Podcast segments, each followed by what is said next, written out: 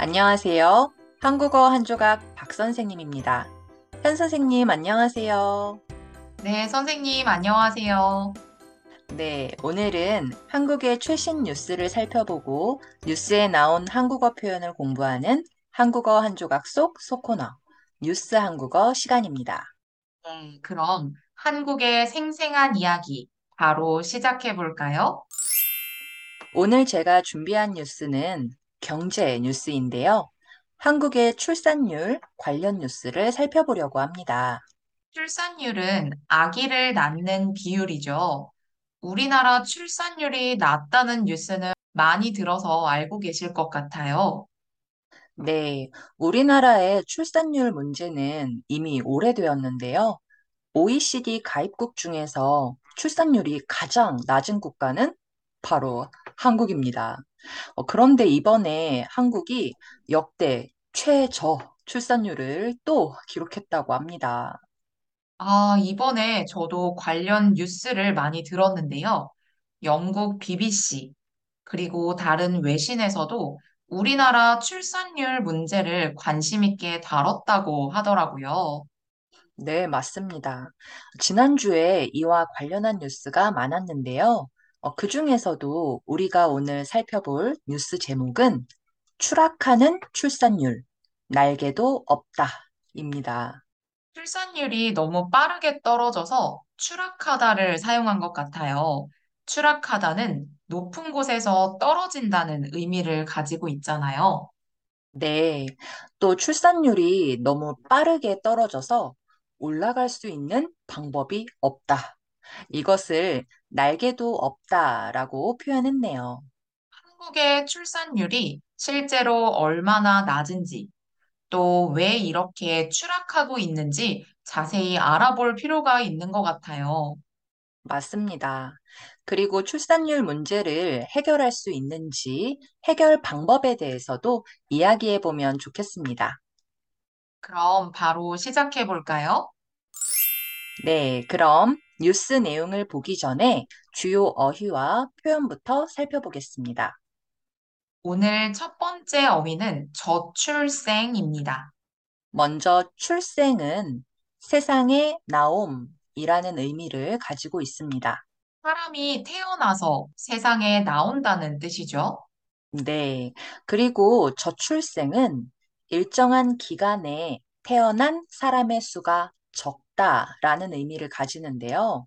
출생 앞에 있는 저는 낮다라는 의미를 가지고 있습니다. 그래서 출생이 낮다. 태어난 사람의 수가 적다라는 의미입니다. 네, 우리가 저출산이라는 말도 많이 사용하잖아요. 네, 그렇습니다. 출산은 아이를 낳다라는 뜻인데 여기에 저를 함께 써서 저출산이라고 하면 아이를 적게 낳다라는 의미가 됩니다. 두 번째 어휘는 그치다입니다. 그치다는 계속되는 일이나 움직임이 멈추거나 끝나다라는 뜻입니다. 또 더 이상 진행하고 발전하는 것 없이 어떤 상태에 머무르는 것을 말하죠. 그치다는 보통 을을 그치다, 에 그치다, 으로 그치다 등으로 쓰여요. 음, 예를 들면, 울다가 더 이상 울지 않고 멈추었을 때, 울음을 그치다 라고 말해요. 어떤 비유를 말할 때도 많이 사용하는데요.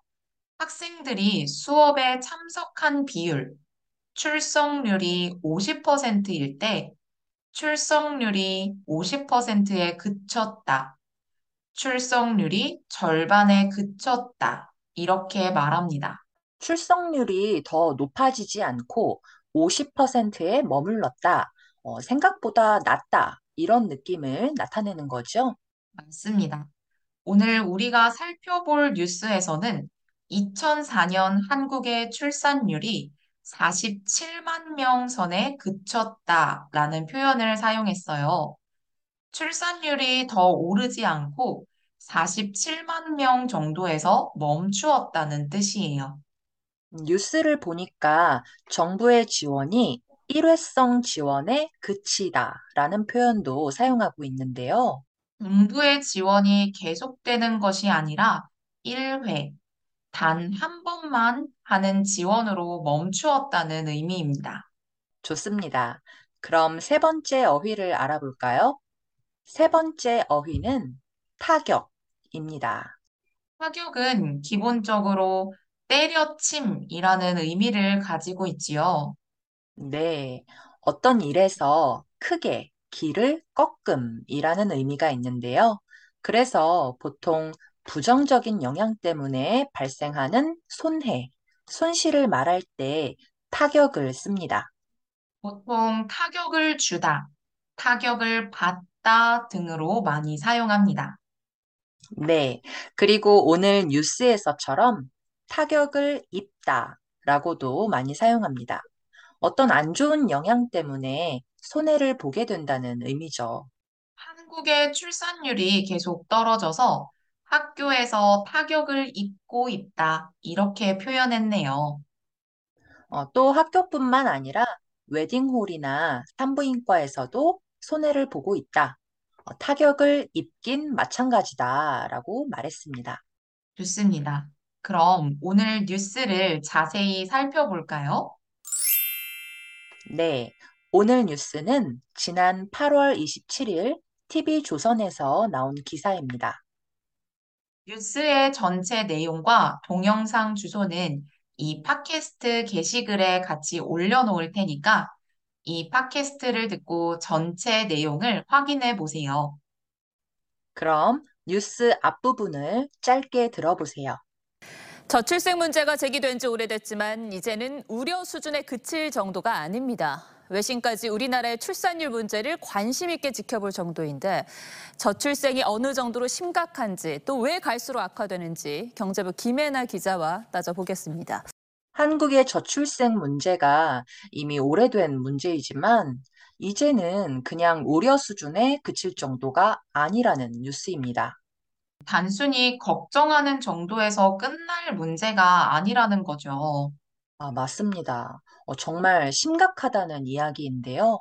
특히 외국 뉴스에서도 우리나라의 출산율 문제를 관심 있어 한다는 내용도 나오네요.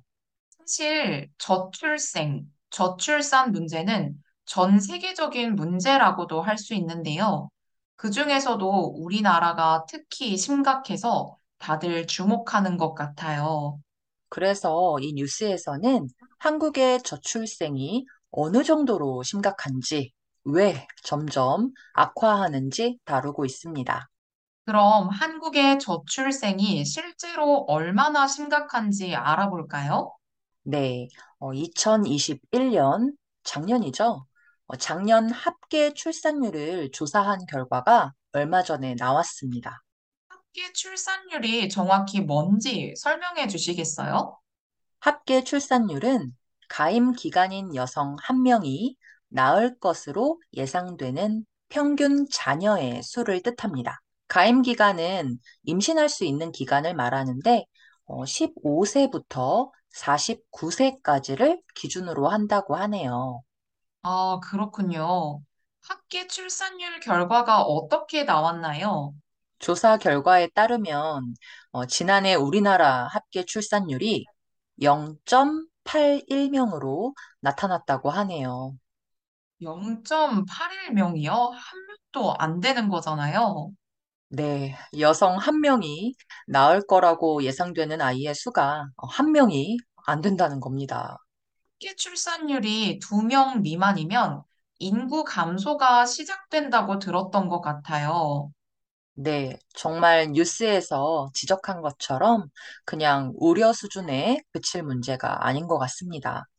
우리나라만 이렇게 저출생 문제가 심각한 건지 궁금하네요. 다른 나라는 어떤가요?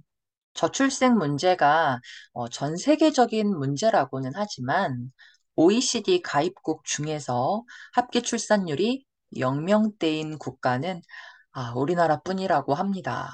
아, 우리나라만 0명대라니. 아, 좀 걱정을 넘어서 무섭기까지 하네요.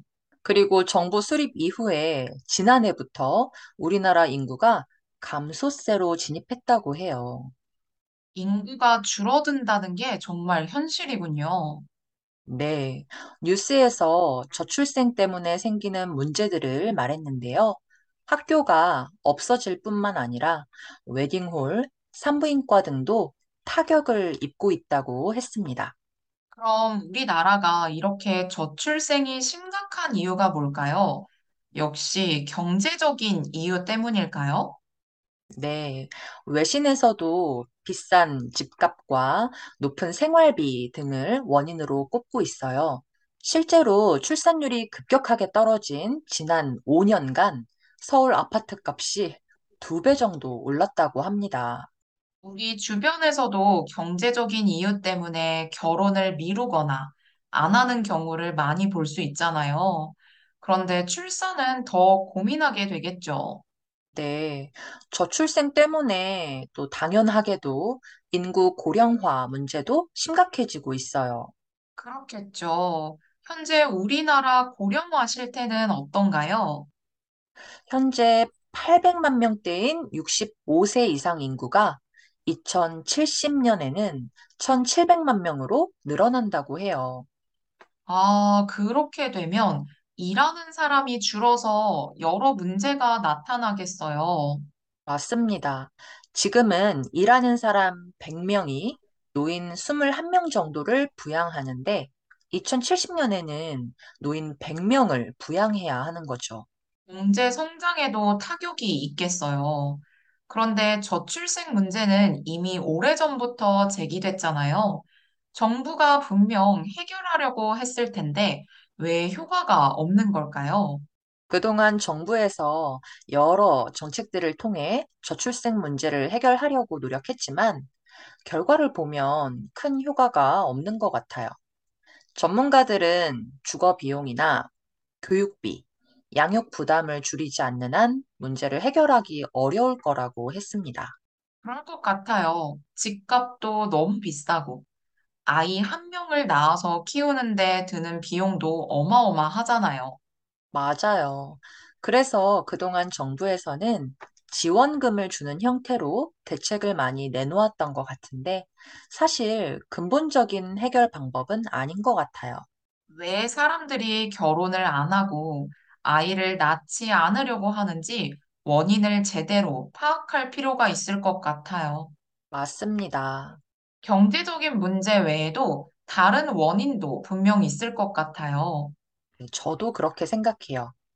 제 개인적인 생각이지만 여성들이 어, 경제 활동과 아이를 낳는 것 중에서 하나를 선택해야 하는 경우가 있잖아요.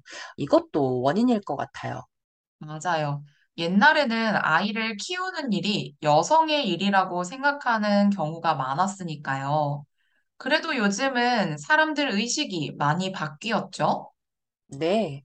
아, 하지만 아직까지도 아이를 키우는 것은 여성의 일이라고 생각하는 사람들이 있죠. 얼마 전에 한 뉴스에서는 여성들이 경력을 이어가기 위해서 출산을 기피한다고 하더라고요.